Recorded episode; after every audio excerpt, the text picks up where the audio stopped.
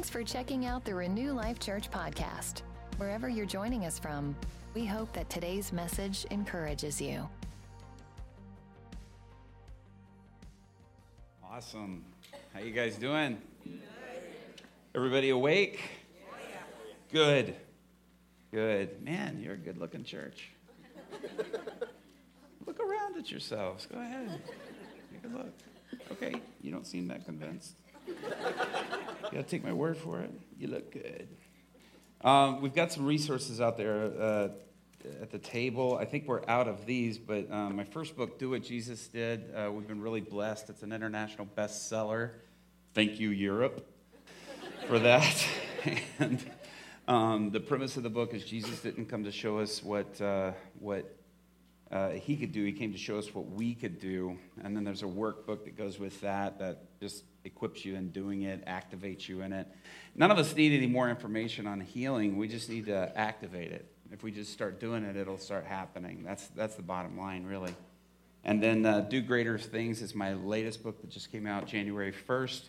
And that book is, um, is uh, sort of the part two of, of that uh, book. And in there, there's a story of where I was in Sierra Leone and and uh, we started having these real bad rains that came and we had no place to meet and so we went to the imam and asked him if we could use the mosque to do a training and uh, bring people to christ in it and do a training on healing and he was like are you crazy do you like have a death wish and we were like no and he told us no and then we asked again and i came back and i said don't you want to get these people in your mosque and he's like yeah i do and i'm like here's your chance let us in and they'll come in and so he did much to my surprise, let me say. and uh, we did get circled, a bunch of guys with clubs beating on the outside, but they quickly stopped because the imam jumped up and said, No, Jesus is healing people in this place. Get out of here. And so uh, when we gave a call to uh, accept Christ, everybody but the imam accepted Christ. But he said, You've given me a lot to think about. He goes, I'm going to really think about it, inviting Jesus into my heart. So, anyway, it's really cool. And the thing is, you can do all that same stuff. Who wants to go with me? Let's do it. Turn with me in your Bibles to Luke chapter uh, 5. We also have these out there. These are made by Afghan um, widows uh, in Afghanistan, and it's in Farsi. It says, God is good, which is not a phrase that uh, Muslims use. They use the phrase uh, Allah Akbar, which is God is great, which means more like terrifying and powerful. And uh, so these widows sewing by hand, God is good over and over and over again as a promise to them as they make that. And so anything donated that comes in for that, we will we'll go straight to them and help them out um, if you're interested in that. Somebody took Luke out of my Bible. There it is. Okay. So now when. Um, how many of you grew up in Sunday school, catechism classes, any stuff like that? You grew up in those? Ten of you? Cool. That's, I grew up, my parents were missionaries, so I grew up in church my whole life. Um, and by the way, my wife is with me on this trip. I always love having her along. And, uh, and my, my sister and my niece uh, came to visit here too, and so they're, they're with us from San Angelo. And it's always good to see uh, Dean and Kendi. These are dear friends, and love these guys. Really appreciate them. And I want to thank you as a church because uh, my last trip to Afghanistan was in December, and I would not have been able to go if it wasn't for this church. You guys got behind it, your pastors got behind it, and nearly completely funded the whole trip. And I want to thank you and all the Afghans uh, that we were training and hitting the streets together where, where they wanted to thank you too. It really meant a lot to them. So thank you so much. You probably weren't even aware you did that, did you? Now you are. So Luke 5. Um, there we go. Okay. I was going to go. Luke 5. Um, you know, when, when you grow up hearing the stories over and over, you sort of become inoculated to the power of the surprise of the story, right? All of a sudden, the surprise of the story is like, may remember a thing called flannel graph. Anybody remember flannel graph? Do you not know what flannel graph is? Flannel graph was these it was these cartoon characters that had uh, like corduroy material on the back and it stuck to the flannel board and they would it made out of paper and and so and they would tell the stories from that let me translate for all the millennials in the room veggie tales That was my generation's Veggie Tales, okay? And so they would tell the stories about it. Our now my parents also I pastored in the hood, you know, uh, for 17 years, which is what Braden was talking about, and and my parents also did. And so ours was donated. Our flannel graph was donated for First Baptist Church down the street. So ours was a little tattered, a little torn. So I grew up thinking Peter was an amputee. Um, so First Baptist Chattahoochee donated their flannel graph to us, and so we didn't have the best flannel graph in the world. I was shocked to find out that Peter was not an amputee. But anyway, so uh, because, because we grew up hearing those stories, we forget what it was like to live this in a real account and real experience. And so, uh, Luke, this, for instance, this book is being written about 75, 85 years after all this has happened. And so, how many of you ladies know men skip details? If you're a woman and you didn't raise your hand, you don't know men. Because on the back of our man card, if you flip that baby over, it says must skip details, especially with wife, if you want to keep this thing. Because we, we just do. So I want you to give me grace to fill in the blanks that possibly Luke left out. Will you do that? Will you do that? Cool. Three of you. Again, thank you. Those are representatives of the whole. So here, so here's what we're going to take a look at this at this passage. Now, anybody who does public speaking knows that if you are if you don't have a sound system and you have a big crowd, you got to get distance from your crowd in order to project. Okay? Otherwise, they can't hear you. If they're too close, people absorb sound. Jesus is trying to get farther away from his crowd, so he's trying to back off, you know, to, in order for them to hear him. He can't go any further without getting wet. So he looks over. Peter and his crew have been fishing how long, based on what we know of the text? All night. How many fish have they caught? Zero, no fish. How many of you know fishermen without fish are not nice people? Fishermen like to catch fish, and if they don't have them, they're not happy. So they haven't they haven't caught any fish, and Jesus is uh, turns to Peter and, and he, you know, borrow his boat. I think the scene may have looked something like this. Peter's with his crew, they're cleaning the next, and he's like, Get seaweed out of those nets. Are those seashells? Get those out of there. Is that a bicycle tire? Get it out of there. Get that Coke can out of there. I can't believe people are throwing their garbage in this lake. Don't they know we have to fish in this lake? I got to go home. I got to talk to the wife. She's to say, Where's the money? Where's the fish? I'm to say, We don't have any money. We don't have any fish. And my mother in law lives with us. She's going to say, I told you you should have married Barnabas. He's an accountant, he's bringing home a paycheck. I hate this job. Luke doesn't say any of that. Ladies, men skip details, remember? Okay, stay with that. About that time, Jesus steps over to Peter and he goes, Hey, Peter, would you lend me your boat? I imagine Peter looks at him and says, You know what? You can have the stupid boat. I hate these boats. I hate these nets. I hate this job. Right now, I want to chop it up and sell it as firewood. If eBay was here, I'd sell it there for five bucks, but it's not here yet. Yes, please take the boat. And Jesus is like, dude, I only want to borrow your boat. and he's like, yes, please take it. So Jesus takes it, he gets in the boat, pushes out for the shore, starts wrapping up his message right about the time Peter and his crew get their nets perfectly clean. They're hanging them up to dry in the nice warm Middle Eastern sun. They're grabbing their lunch pails. They're heading home to go sleep and come back and do it again all over again the next night. As they're walking past Jesus, Jesus wraps up his message and says, Hey, Peter, I've got an idea. Let's go fishing.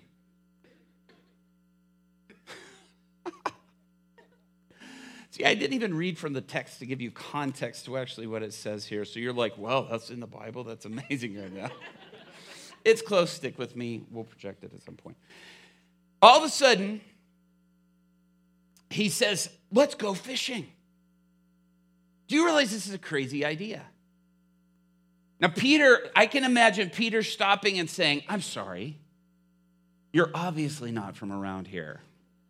This is the Middle East. Maybe you haven't heard, but fish are cold blooded creatures. And so, whenever the sun's up, have you noticed that yellow disk in the sky? It's not here in Midland yesterday, but it was here this morning when we showed up. Have you noticed that yellow? That's called the sun. When that is up, fish get as far away from that thing as possible. You obviously know nothing about fishing. You should go build an armoire.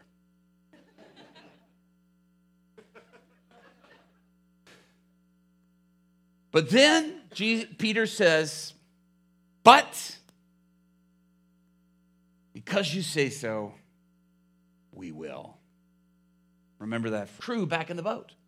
Come on, guys, let's get back in the boat. Come on, let's go back out there. Let's, let's go back in the boat. And, let's, and they're like, No, Peter, we're tired. We need to go rest so we can come back and do it all over again. No, we are not getting back in the boat with you. That's crazy. There's no fish out there, Peter. Are you serious? And he's like, please, come. maybe he'll give us a tip or something, something to get my mother in law off my back. Please get in the boat.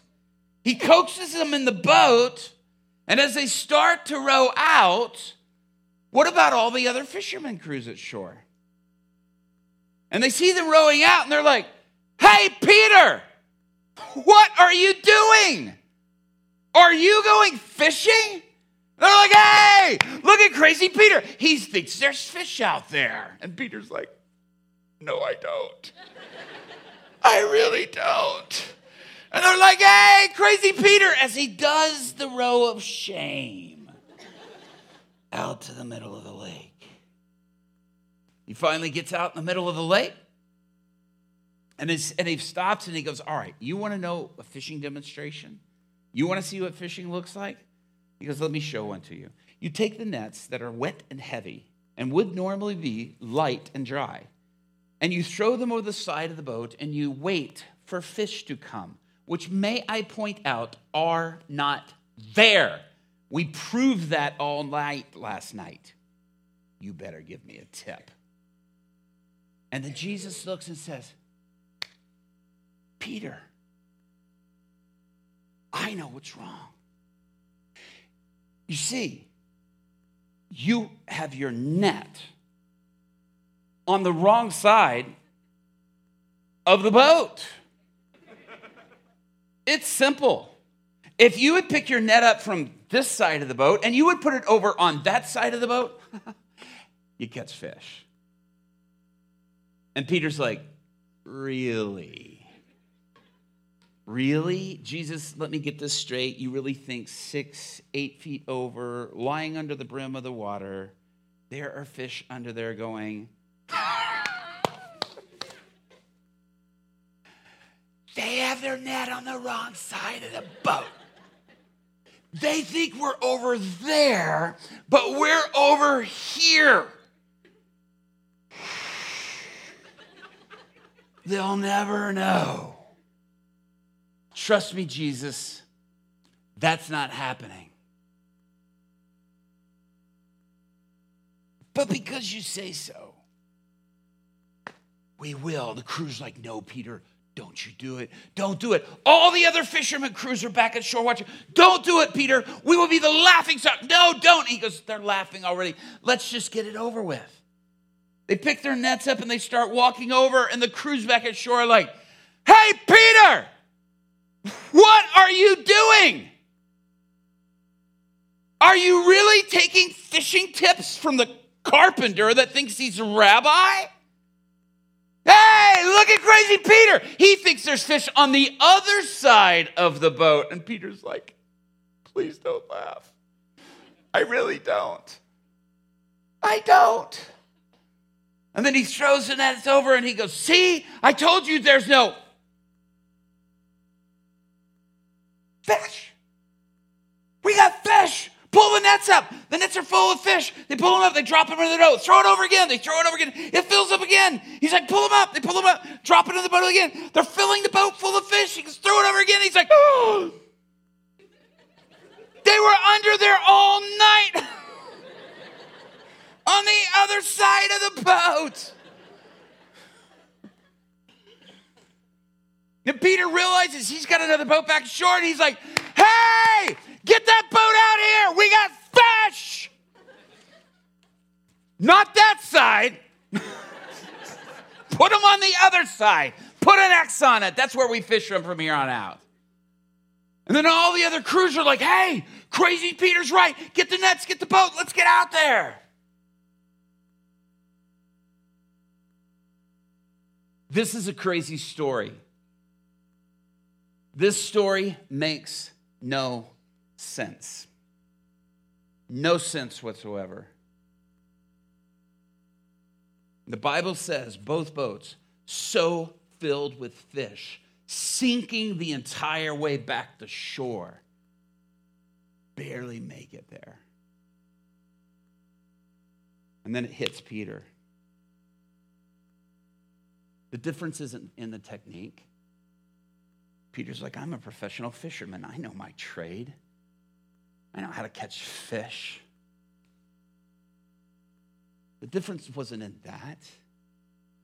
The difference was the presence in the boat. The presence in the boat made all the difference. Peter gets back to shore. He jumps out of the boat, and the Bible says he drops to his knees. And he looks at Jesus and he says, Jesus, you need to go away from me. Clearly, you're a good close to somebody as bad as me. Jesus, the best thing you could do right now is get as far away from a guy like me as possible. You hang around me, I'll disappoint you. I pretty much disappoint everybody. Yeah, Jesus, you just need to go. You need to go right now. Jesus looks at Peter and he goes, Oh, Peter, you don't get it. You've been chasing minnows your entire life. I didn't make you to catch fish, Peter. I made you to catch people. And you've spent your whole life chasing minnows.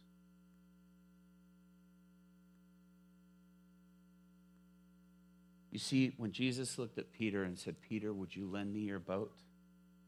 That boat represented Peter's life. And Jesus was saying to Peter, You let me put my presence on your life, and we'll catch far more than you can ever catch. I just need my presence on you.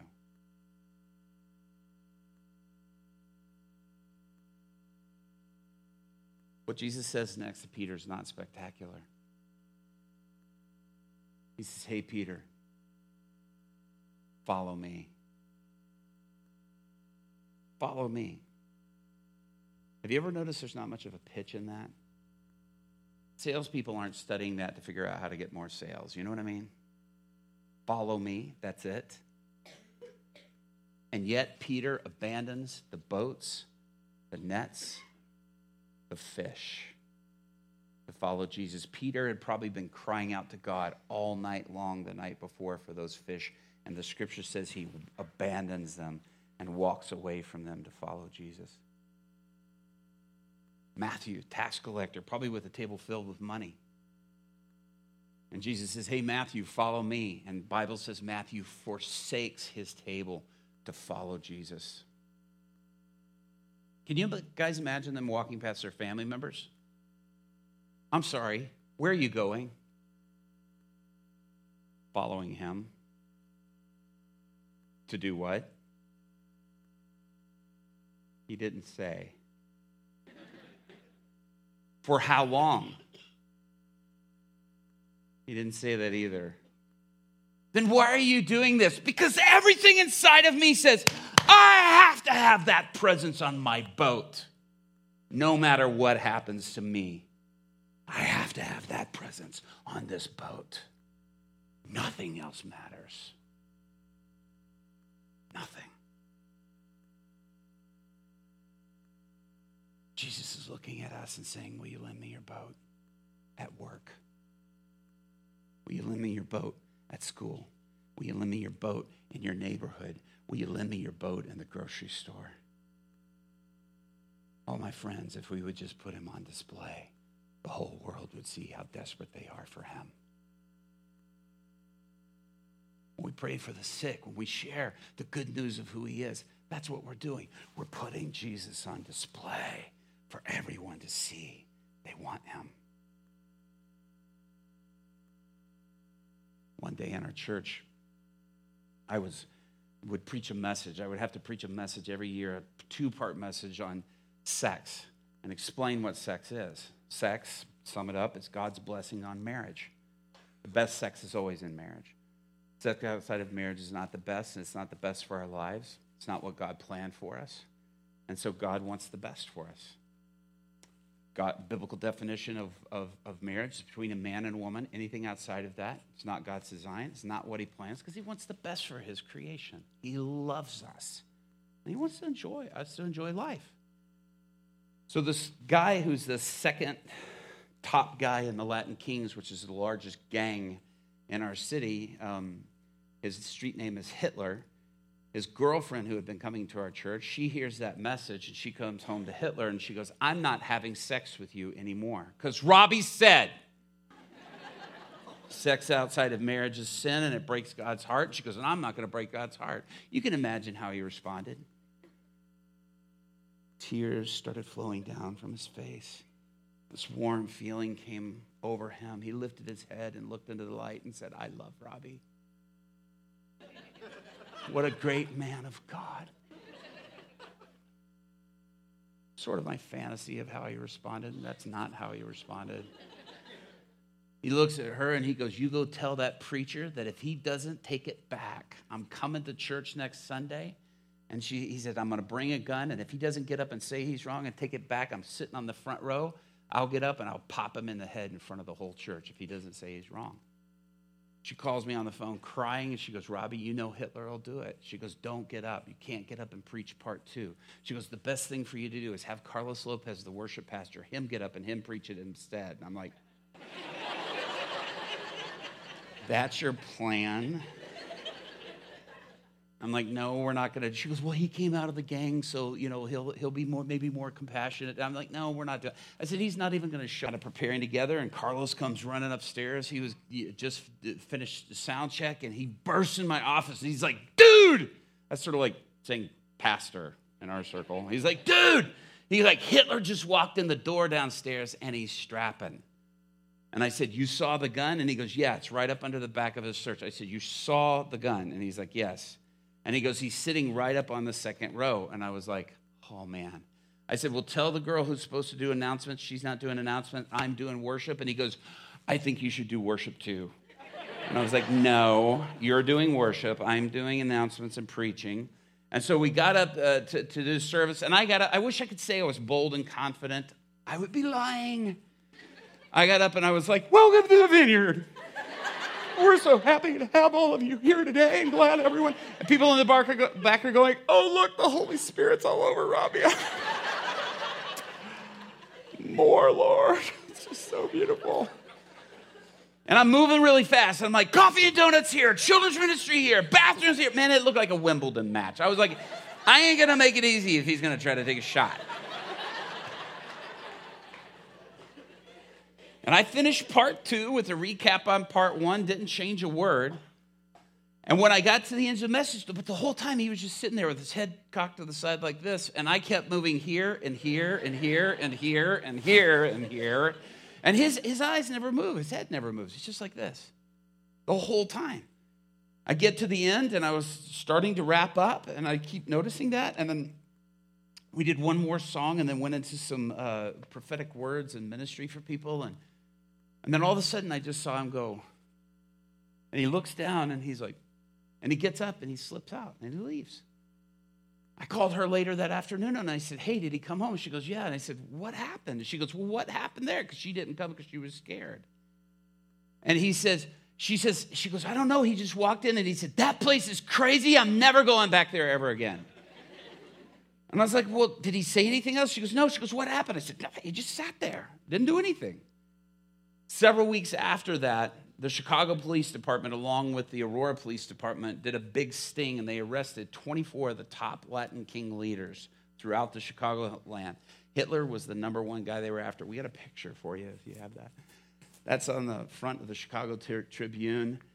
And uh, right here, where the stripe comes down to this guy's eyes, that's Hitler. And so uh, his brother, his street name is Pistol Pete. He goes to our church. He's a drug dealer. And I went to him and I said, Hey, I want to come meet with Hitler. And he goes, Robbie, he doesn't want to talk to you. And I said, I said, tell him, I said, tell him I want to come see him in jail. And he goes, Well, I can't pass you know, a message to him. They're on lockdown, they're in isolation. I said, I said, dude, don't lie to me. Tell him, tell him you're coming. I'm coming on Thursday. And he said, Okay, I will. And so I went there and I showed up. And when I came in, he had the orange jumpsuit on, his hands were cuffed, his legs were shackled. I've never seen anybody so angry in my entire life. And he comes in, and as soon as he walks into the room we're meeting, he goes, What do you want? And I said, I want to talk to you. And he goes, Well, I got a question for you. And I said, What's that? And he goes, What did you do to me that day I came to your church? And I said, What are you talking about? He goes, I was going to pop you in the head in front of the whole church. And he goes, As soon as I sat in that seat, I was frozen and I couldn't move. He goes, Did you hex me? And I was like, Hex? No, I didn't hex you. And he goes, Why did that happen to me? And I said, Because that was God keeping you from doing something stupid. I said, Hitler, I said, you don't understand. I said, God has this amazing plan for your life. He has this amazing objective for your life. I said, but imagine this is the life that you've built for yourself, and you thought it was the best life. It was a life of dealing and slinging and doing all this criminal activity and, and murder and all this stuff. And I said, you thought this was the best, but now you're looking at it and you're going, it's all jacked up and twisted and broken and it's not working for you, and it's landed you here in this prison. And I said, But imagine this is a life that Jesus came to give you. And I said, Hitler, it's the best life. It's the life you were born for. And Jesus is saying, Here, let's do a deal. I'll take the jacked up, twisted life, and I'll give you the life you were always born to live. And I said, Hitler, will you consider the deal that Jesus is putting on the table for you today? And he shoves away from the table and he goes, That deal's not for me. He goes, That deal's for people like you and Billy Graham and Mother Teresa. He says, Six murders. He goes, Robbie, they don't know the half of how many people I've killed. He later confessed to me he killed 18 people.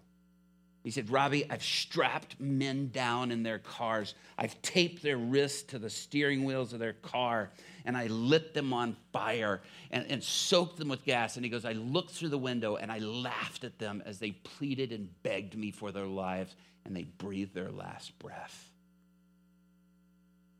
And he goes, I've gone too far. That deal, it's not for me. I said, Oh, Hitler, I said, you don't understand the way Jesus works. I said, This is called the Bible. We call this the Holy Word of God. And I said, Hitler, I said, you need to understand this portion of the Bible. It's called the New Testament. I said, Hitler, we read this as the very word of God and. He was murdering Jesus' very own people, and Jesus chose him to write what we call the holy word of God. I said, Oh, Hitler, don't you see the deal? It's still on the table. With that, he dropped his head and he burst into tears and he said, I'll take the deal.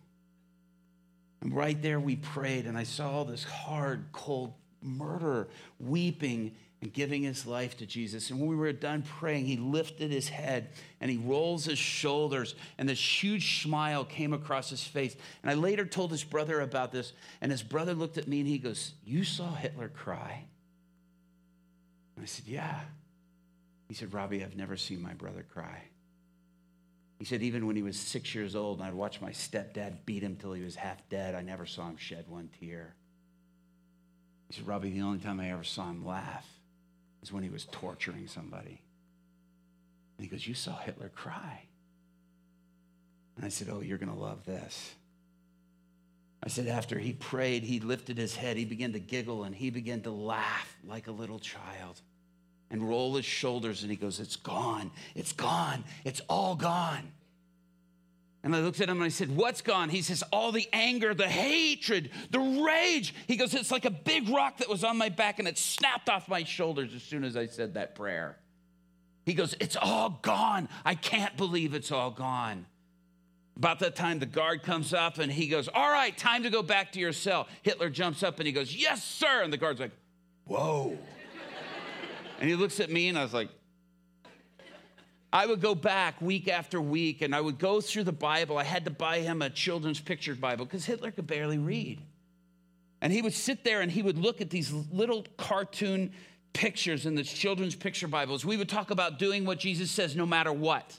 No matter what, if we understand it, it makes sense to us. He's God, we're not. We do what He says. He's smarter than we are. And that's what we follow. It doesn't have to make sense to us. And we would talk about that and look at this, and he would just study these little pictures as we would go over. And I would just disciple him week after week. Finally, after several months, Hitler lifts his head from his little children's Bible and he goes, Robbie. And I said, Yeah. And he goes, I got to get my story out. And I said, What do you mean, Hitler? He goes, Robbie, people don't know how far Jesus will go for them. He goes, Robbie, I don't think anybody's telling them how far he'll go for them. I said, Hitler, I love you, man. But if you get your story out, that could get you the needle. Or that could get you popped by the kings. And I said, Bro, I don't want you to die. You know what he said to me? He held up that little children's picture Bible and he said, You told me they all died for this. He said, You told me this was worth giving everything for. Now you're trying to tell me I should try to save my own skin. He said, Robbie, the past few months in this stinking, rotten prison have been the best months of my life. If they took me out today, it would be worth every one. And he goes, Robbie, people don't know how far Jesus will go. And he said, I don't believe anyone is telling them. And I said, Oh, dude, you get it. Oh, that we, the church, would get it the way Hitler gets it. Will you lend them your boat?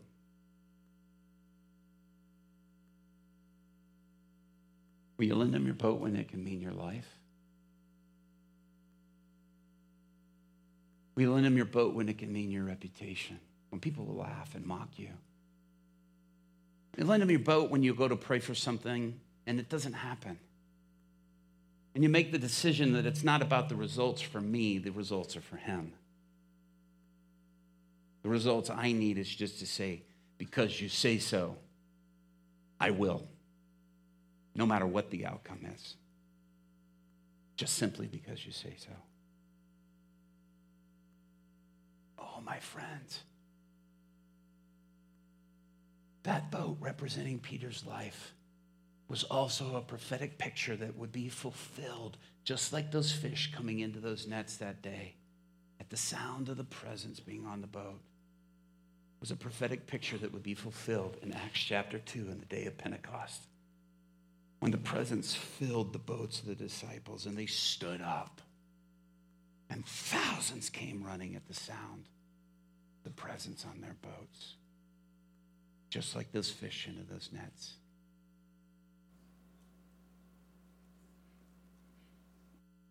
The hope of this area is not in some other move that will come. The hope of this area is sitting in your seat right now. Christ in you is the hope of this community. Please stand.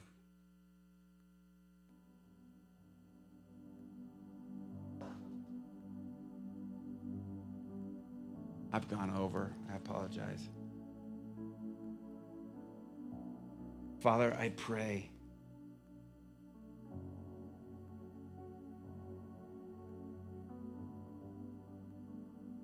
That your power and your presence would fall in this place. And we would die to the fear of what others think of us. And we would live to the pleasure of a king who laid his life down for us.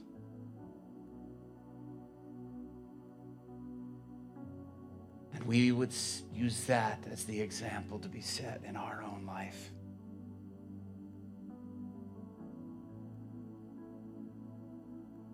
And just put everything before you.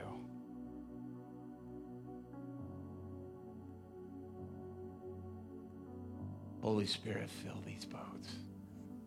Everyone in this room right now, fill them, consume them, permeate every part of their beings.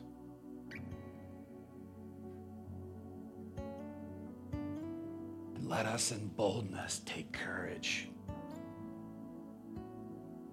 and put Jesus on display. Is not the job of the Sunday morning service or the home groups to make the call of salvation. It is the job of every individual that is in this room right now. You are God's plan of salvation, Christ in you. To see everyone you come in contact with transformed.